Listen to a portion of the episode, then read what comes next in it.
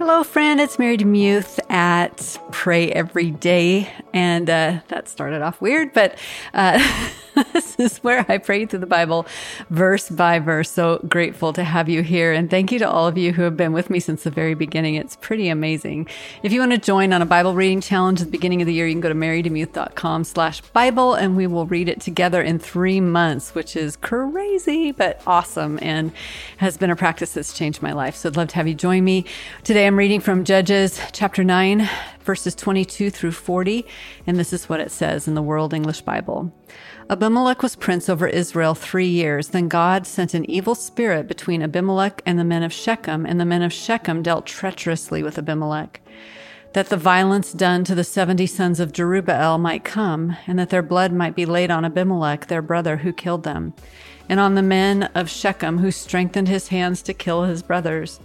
The men of Shechem set an ambush for him on the tops of the mountains, and they robbed all who came along that way by them, and Abimelech was told about it. Gaal, the son of Ebed, came with his brothers and went over to Shechem, and the men of Shechem put their trust in him. They went out into the field and harvested their vineyards, trod the grapes, celebrated, and went into the house of their God, and ate and drank, and cursed Abimelech.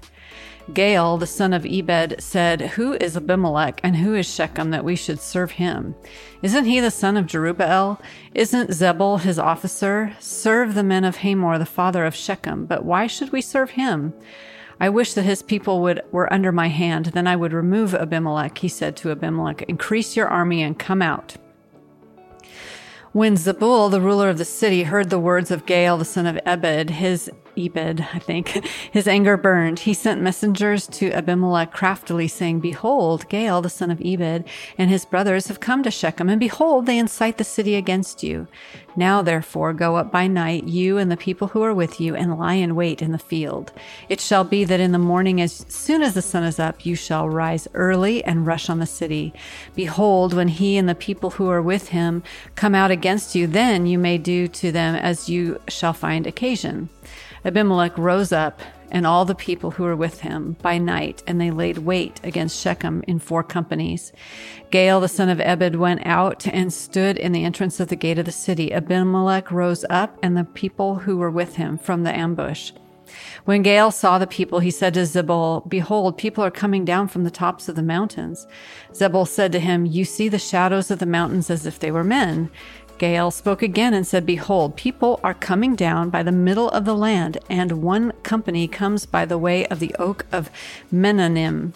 Then Zebul said to him, Now where is your mouth that you said, Who is Abimelech, that we should serve him? Isn't this the people that you have despised?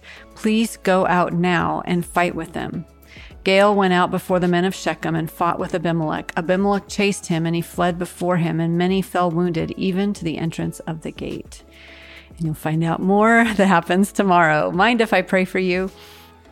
Lord Jesus, thank you for these raw and real stories of treachery and intrigue and serving and then not serving, loving and then hating. And when this world is left to itself and left to its own devices, war erupts, war ensues.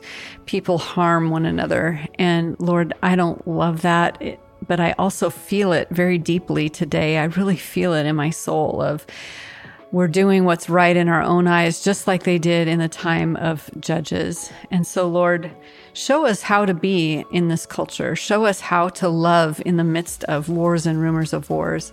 Show us what it means to assume positive intent of other people instead of always jumping to negative conclusions. Show it what, show us what it means to listen well, to actually stand in someone else's shoes and walk around in them so that we understand another perspective rather than demonizing other people who have different opinions from us. Lord, help us to uh, be people of peace and of reconciliation and of grace.